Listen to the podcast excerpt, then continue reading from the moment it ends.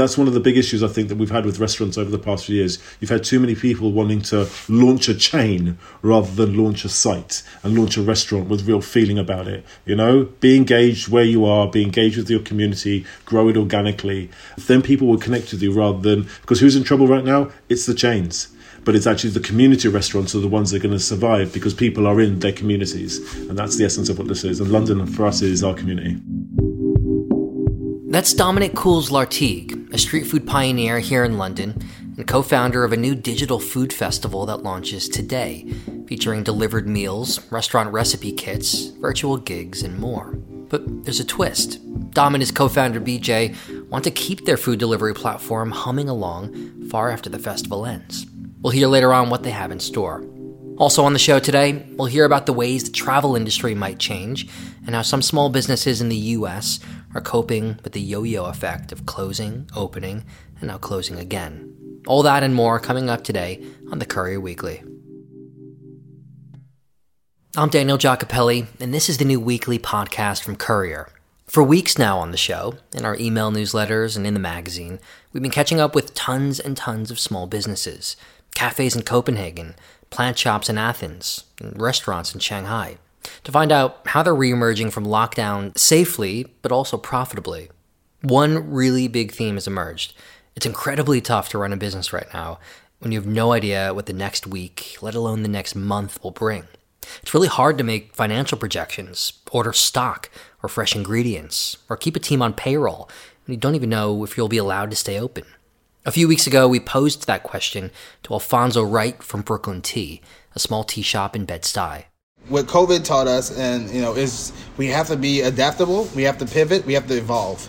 So whatever comes next, we're just gonna take it as it is and do whatever we can to overcome it.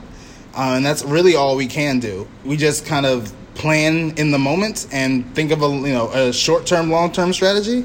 How we get through this month and then okay, something weird happened.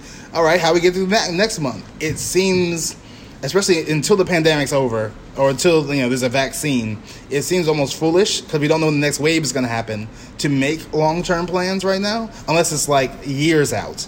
And because we're a startup new business, years out also is you know a little crazy. We have no historical data to go by, so I think we're focusing our energy on how can we pivot? How can we evolve? How can we adapt to what's coming, you know, this week, next week, so we can just kind of stay alive?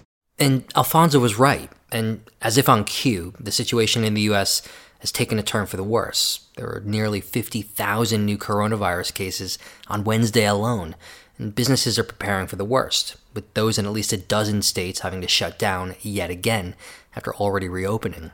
So, again, how do you deal with that as a business owner? We're heading to Austin now to catch up with journalist Samantha Shankman, who wrote a piece for us in today's newsletter about the situation in Texas. Here's what she had to say. So we're in a frustrating moment right now in Texas because there were some signs of positivity. I think that business owners were starting to feel hopeful. There were expectations that people could start to go out again. And just, I think there was a general feeling that people were becoming more comfortable with the idea of maybe picking up their coffee at the cafe that they like or even treating themselves to a special dinner or a night out with friends. And a lot of businesses in Texas did a really good job of following the rules and following all the regulations. What happened was in May, the economy started to slowly reopen, and bars and restaurants were able to have customers inside at 50 to 75% occupancy. But what happened last Friday on June 28th was that Texas Governor Greg Abbott actually issued an executive order that bars and any space that receives more than 51% of their receipts from the sale of alcohol had to close by noon. So some bars were in a position in which they had to close in three hours. And this was after spending a lot of money, time, training, just reopening less than a month before. Most bars opened on May 22nd, which means that they had spent a lot of investment in opening again just to be told one month later that they had three hours to shut their doors. Restaurants are in a little bit of a different situation because they are actually able to stay open at 50%. But what you have to realize is that in a lot of areas, especially in downtown Austin and Rainey Street, a lot of these restaurants are also bars or cafes or lounges. So some of them are getting more than 51% of their revenue from alcohol. So even though they are a restaurant, they were still required to close within those three hours. And that was essentially one of the restaurants you caught up with in our newsletter today, right? A restaurant called Devil May Care. Yeah, Devil May Care is actually in a really interesting position because they had just opened in Austin in December and they had received a ton of positive reviews. The public was loving what they offered. It was in a popular location downtown and they had to close, reopen, close again and now they are able to reopen but they don't want to because it's not even the same environment that they want to give people. So here they are with a brand new concept a brand new idea that people only could experience for one month before they started this game of open close open close. You also caught up with a, a cafe that decided to never reopen despite being allowed to by the official guidelines. So they kind of just like decided to stick it out and stay closed, albeit with a bit of a takeaway service. Exactly. Greater Goods Coffee Company is a really important part of the Austin culture, actually, because they are built by people from Austin. Uh, they have a local brand which gives money back to the Austin community. They have classes. They felt it was irresponsible to open at the time when a lot of other cafes or restaurants were. Now, of course, a coffee shop is in a different situation because they're able to give a lot of the same experience and product through takeaway or through curbside. But I think that was what was really interesting in talking to Greater Goods. They talked about how important the community was in being able to do what they're doing.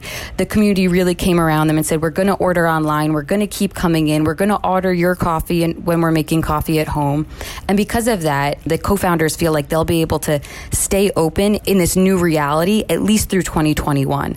The problem is a lot of these other businesses aren't able to survive through 2021 if they're operating at this lower level. And I think a bigger concern in Austin in particular is the music venues and the musicians because Austin is a music city. I mean, a lot of people right now are leaving San Francisco, they're leaving New York, and they're saying, where should we go? And people want to go to Austin because it has this local music scene, it has local bars.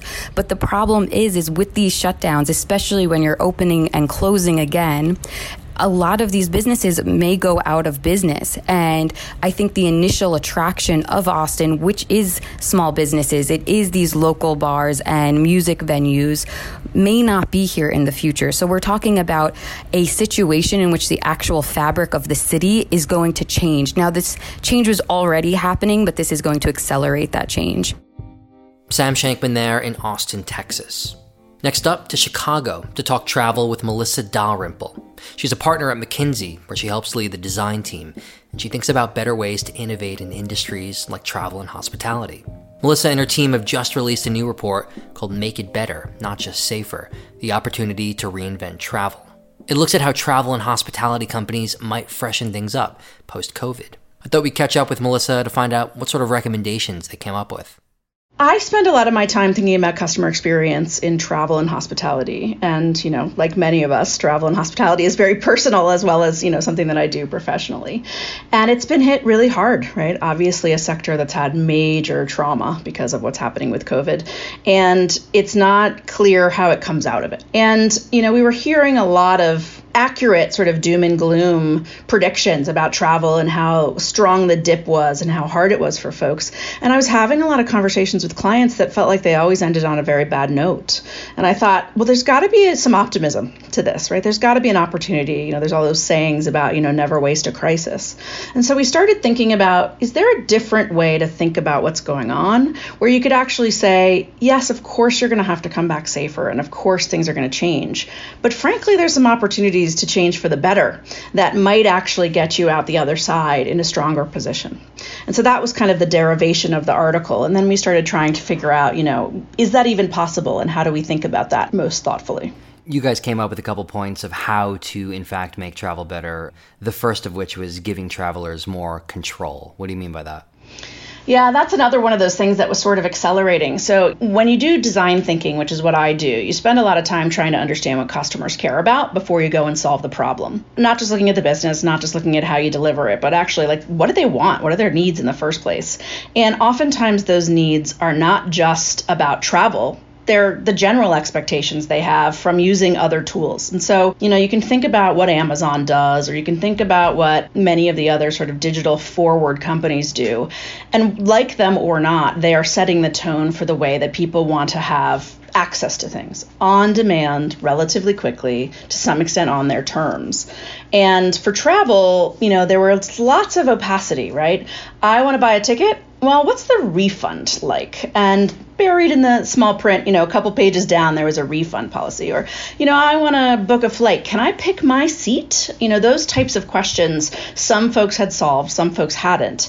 And the kind of control that's actually allowing people to say, I'm willing to come back to travel is about things like I know that you will treat me right. If something happens with COVID and I can't take this flight, I want to know that I get a refund. Or I want to be able to say to you, I'm willing to stay in your hotel, but please let me not have cleaning. I actually don't want people in my room. I'd feel safer without it. Or frankly, the reverse. Please come and clean my room every day because I want to make sure it's sanitized. So the challenging thing when you listen to customers is we're not a single block, right? And so it's about what are the types of choice and control that you want to be able to give people so they have an experience that builds up their confidence to want to come back. Was this report a prescriptive thing? I mean, like, you know, travel companies should do this, or is there evidence that, you know, they're already thinking of this kind of stuff?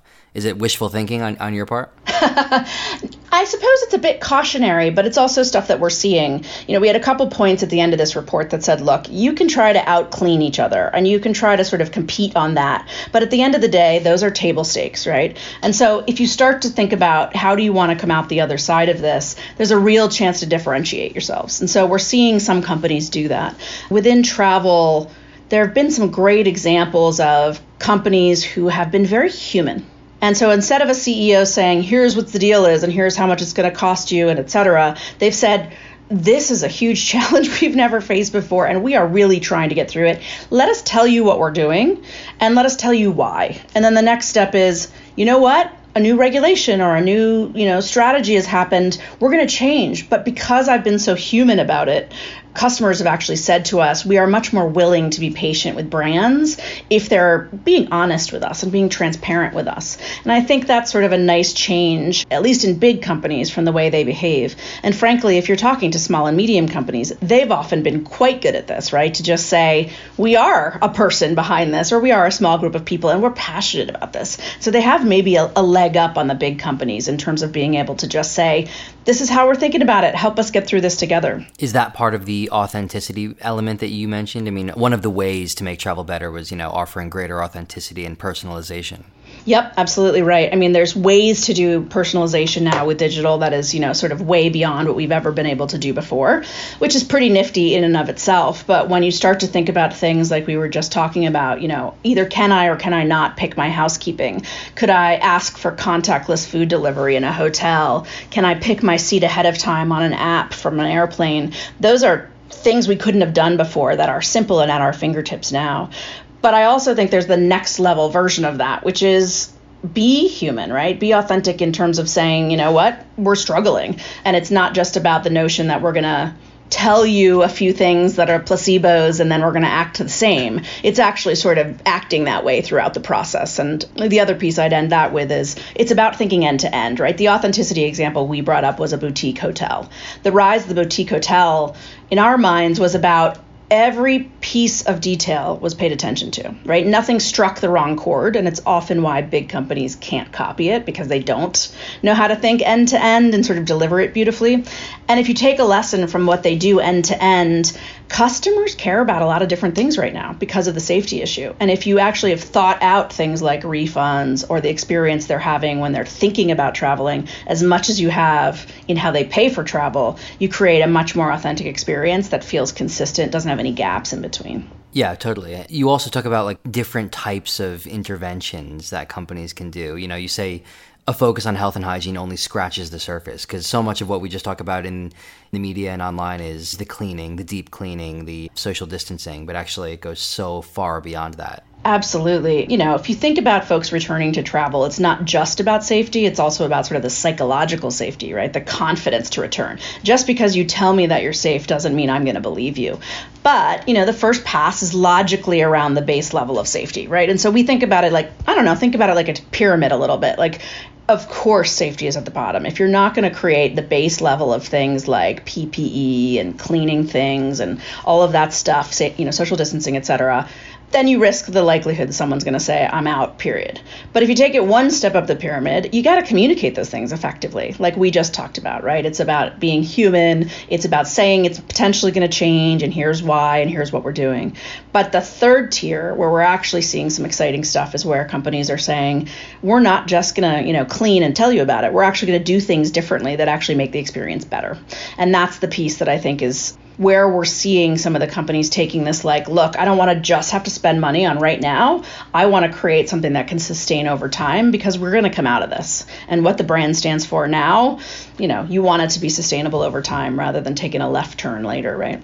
I was talking a couple weeks ago with a venture capitalist who works in the transportation sector and he said something that might come out of this whole crisis is a focus on cleaning things like e-scooters, for instance, and there might be an entire new type of startup that might appear that just does that one thing really well. Do you think you're going to see a proliferation of small little upstarts who focus on one niche in the travel world to kind of, you know, attend to one of these problems that need solving?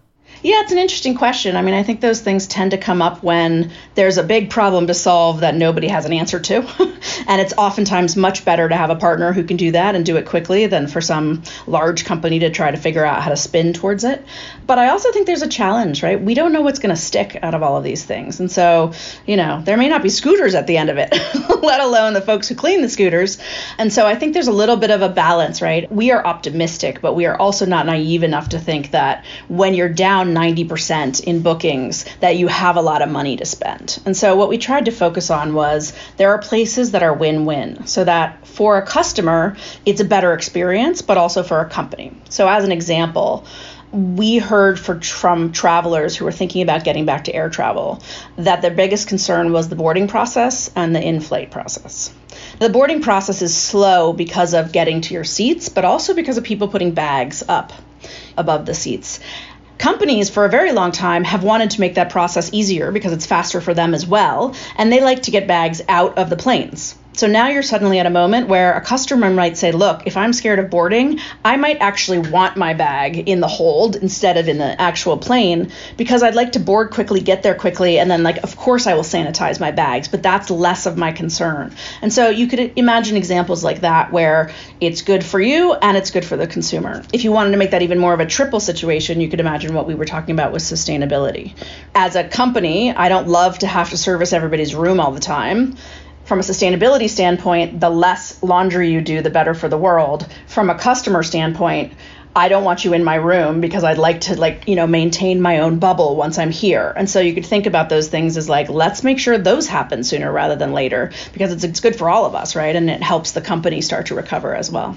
Have you stumbled upon any other opportunities that others might not have spotted yet in the travel sector that, you know, a smart entrepreneur might be able to to plug into? I mean, as you say, it's difficult to you know to predict even what will be around five months from now, let alone five weeks from now. Yeah, it really is. I mean, I'm a big believer in, you know, you start to observe what's happening and then you start to create solutions for needs that aren't being met. And so I like your point of, you know, what's the quick and dirty way to sort of make sure that scooters still stay viable. I could imagine situations where airlines serve less food on the planes and so you could have a business creating you know vending right at the gate. And so you know you have the opportunity to have something that's been sealed and, and sort of officially said to be clean right? So that you feel really confident doing it and you don't have to have something that was created on board and might be a bit dirty. So i think there's a few you know elements like that where they sort of sit in the middle of you know a longer end-to-end process that the company might not be solving for but a point solution might work for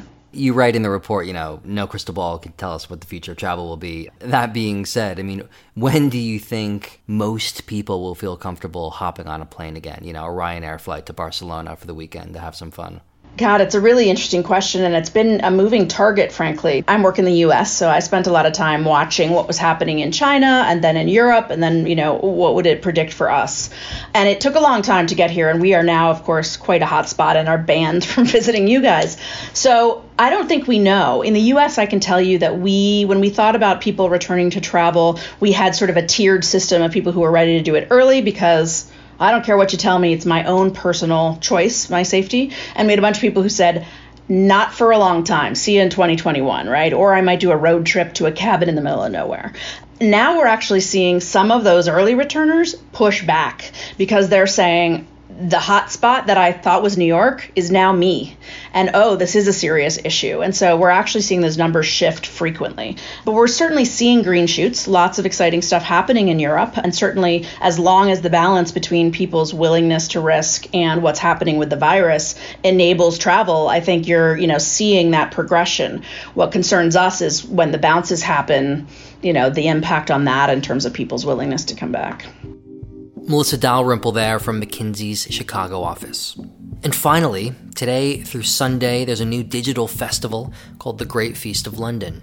It's the brainchild of founders Dominic Cools Lartigue, who previously launched the street food market Street Feast, and BJ Mulenga, whose consultancy Super Talent works on diversity campaigns and programs for corporates and SMEs. The two are also behind the food poverty initiative A Plate for London. The original plan for the Great Feast was a physical festival, but they quickly pivoted to a digital one during lockdown. It'll include a mixture of delivered food from some of the absolute top chefs in London, plus virtual entertainment and some great music. They also plan to operate the festival's food delivery platform year round following the festival. So, are they literally going up against the likes of Uber Eats, or are they just doing things their way? I caught up with them a bit earlier to find out. Here's Dom.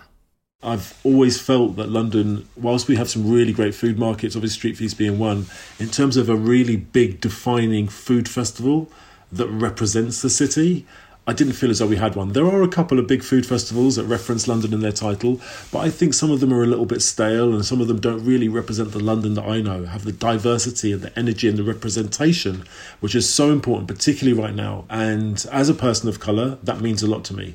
So that's kind of sat there on the idea shelf, waiting for the right opportunity, waiting for the right park to do it. And then, so when lockdown came in, and BJ and I were looking at these virtual food festivals, and I thought, virtual food festival, ultimately, it still means I need to do the cooking. And I actually, and in London, we're so spoiled for choice. I actually, we want to eat the food. So at the time, I had what I thought was a revolutionary idea about onboarding Michelin starred chefs and great restaurants onto a well known delivery platform. So we reached out, we spoke to a potential partner. Talks went very well. So then we spoke to all these restaurants around London and these chefs, and they came back to us and said, "Dom, we can't work with those partners." Some of them did, you know.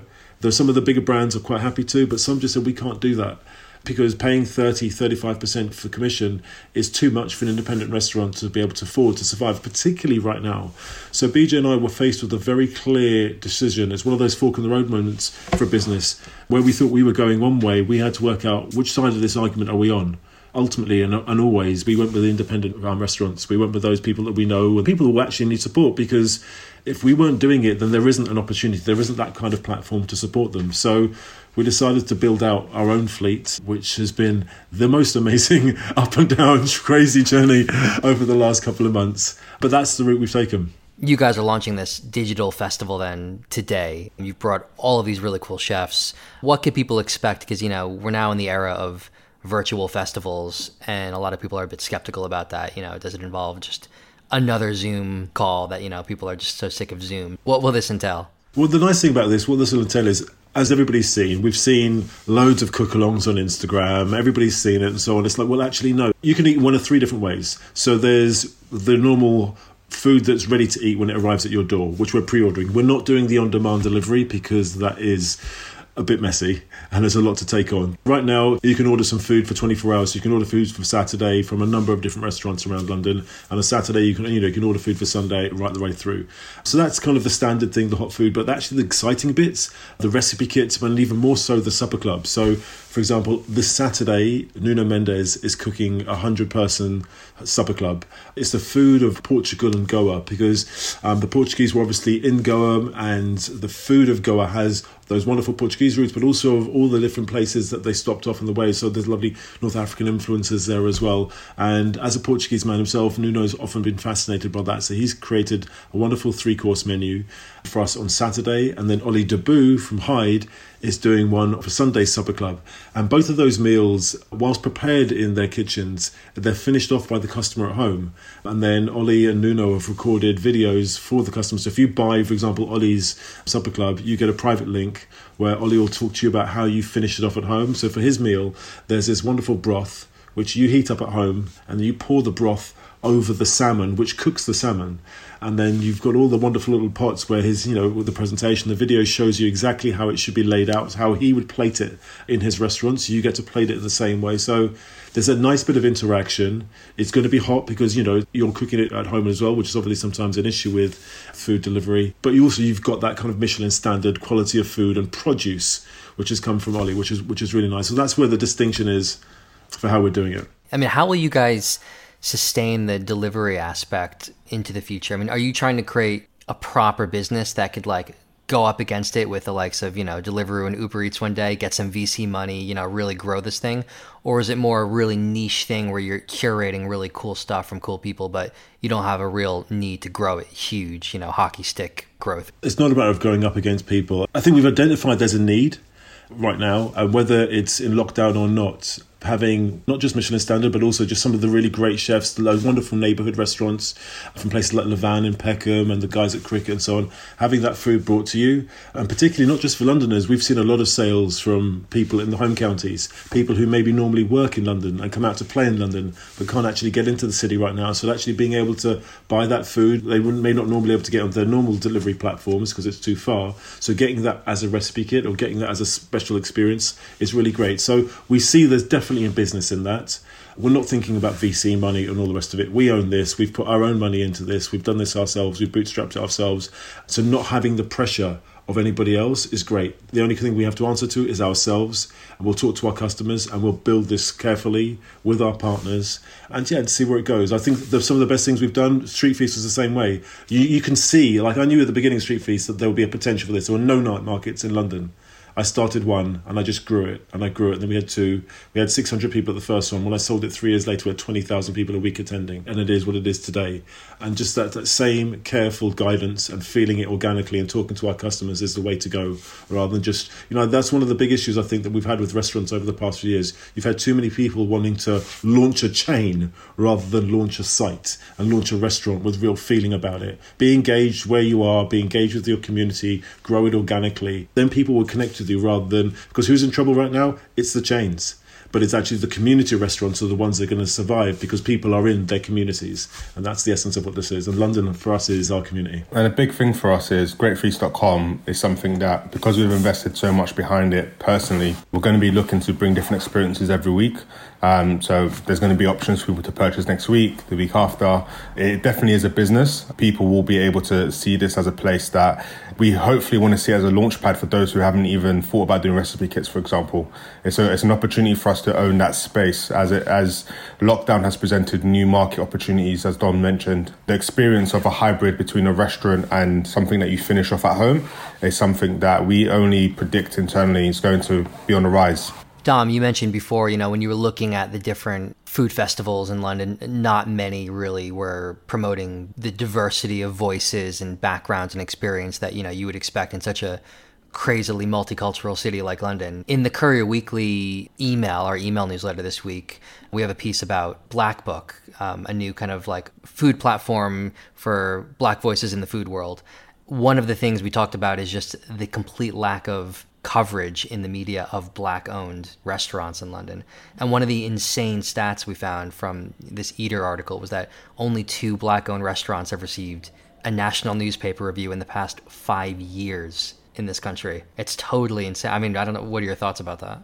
Yeah, it's crazy. I mean, I'm also just on that point about Black Book. It's it's amazing to see that come about. I'm I'm going to be talking on one of their podcasts in August about investment into black restaurants, which is a hugely important conversation, as all of the conversations that they have sketched out over the next few weeks are. It is crazy. I mean, I came to food only ten years ago. I'd, I'd been in the music industry for 15 years, and it's been such an amazing journey. It's a wonderful community of people like in any industry, you'll get those who are just in it for the money. And I think some of them will move on, some of them will stick at it. And I think a lot of them are rubbing their hands right now, which quite sickens me, unfortunately. But that's just the game, just to kind of like vultures picking the bones off the sweat of a lot of other people's work. That's just what goes on. But it surprised me, considering how important I know that food is in the black community. There isn't more spoken about and more coverage of the great food. And when we talk about black, there's just so much. It's not, you know, black isn't just one thing. There are so many different cuisines in and across Africa itself and across parts of Asia and the US and the Caribbean, where I'm from, you know, where my family's from. So there's so much richness, but it's a matter of getting that coverage. But if this is the point that we can do something about it and put that right, then great. If this is the point where we can actually start celebrating and talking about different chefs who haven't had the opportunity, then great. And why haven't those chefs come through? Well, is that because of the structure that's been in, in the hospitality industry for so long, where they've been kept down? Which is why if you walk into any restaurant, the black faces you might see there may only be kitchen porters, and you're not going to be seeing too many rise through, you know? Those who have been able to make that difference, I was talking to James Cochran about this the other day. He was telling me about some of the racism that he faced early on in his career he swallowed it, knuckled down, and got on with it. But it's like it's not fair that he should have had to, had to face it. But hopefully now a younger chef who's looking up and can see that James has made it, James can hopefully be an inspiration for them to come through. It seems like we're at a real like inflection point for both food businesses and black-owned businesses separately. It could be an even bigger inflection point for black owned food businesses because people are buying food in different ways right now, right? They're buying locally, they're changing the ways they consume. And for a lot of people, they're also trying to buy from black owned brands, just full stop. So it seems like there might be a lot of opportunities to just mix things up here and like and see black owned food businesses succeed. 100% and you know look when it comes to food people are curious i you know there's one bit that I've, I've always take with me it was from the third ever street feast we did we had a street food crew called Vin Goûter, who are from the seychelles that was their debut night with us and they had the biggest queue and you know, it just told me that people want to know. They weren't just at the burger stands or at the rib joint or the pizza joint. It's like, what's this food? That smells amazing. That's tasty. A black-owned family business are running that crew. Why aren't they on our high streets? And we have such an opportunity right now because there's going to be so many. I mean, the high street was in trouble before all of this. There are going to be so many opportunities right now. Retail places that won't be able to open up. We've got an opportunity right now with investment to get some of those black owned businesses onto the high street and into these communities so they've got an opportunity to thrive as well right now. What will you guys be doing over the next three days personally? Eating. I'm old school, yeah. So Saturday night, the fact that we've got Basement Jaxx, Groove Armada, and Goldie playing, it's like there's, you know, my 20 year old self is like, is absolutely over the moon about that. So yeah, there's there's stuff to be done for sure. Beej, what are you excited about this weekend? I'm most definitely excited about the other DJs that we've got, which hit my 24 year old self. I turned 25 on Monday, so I'll be celebrating my, my birthday all weekend with this festival. Yeah, we've got a few young DJs who are coming up who are going to play some good mixes for us, and I'm excited for that. And also, just on the other note around the opportunity for black businesses at the moment, we just had Black Pound Day last Saturday, which was really, really powerful. A lot of the community got behind that. During lockdown, there's been a real big rise of black caterers who've just gone digital and are now doing home delivery once a week, people who are making um, cook alongs and charging people to subscribe. I think the playing field of everyone being at home has meant that new providers are now entering the market. And I think stuff like Black Pound Day and also just a, massive amount of resources going behind. I think Courier, for example, have announced that they're, they're doing some stuff around supporting black entrepreneurs. There's a lot of funds available now. And I think economic power is a big thing to help with social change. You're only as good as people you know, and you're only as good as you know the access to capital that you have to grow. So I think there's a level playing field and, and a want in the next quarter and hopefully for the rest of the year to invest in interesting concepts by black-owned businesses. I think we'll start seeing some change, and hopefully me and Dom both being of black ethnicity and coming from Caribbean and Africa, we'll be able to hopefully be a launch pad for a mixture, more diverse type set of businesses. So yeah, I'm excited to eat. My father's a chef, so I'm looking forward to him being a critique of the different food that I'm going to get sent to the home. So yeah, it's going to be fun. It's going to be good. And that's it this week. As always, if you've got any questions, comments, or feedback about anything at all, you can reach me at daniel at couriermedia.co. We'll see you soon.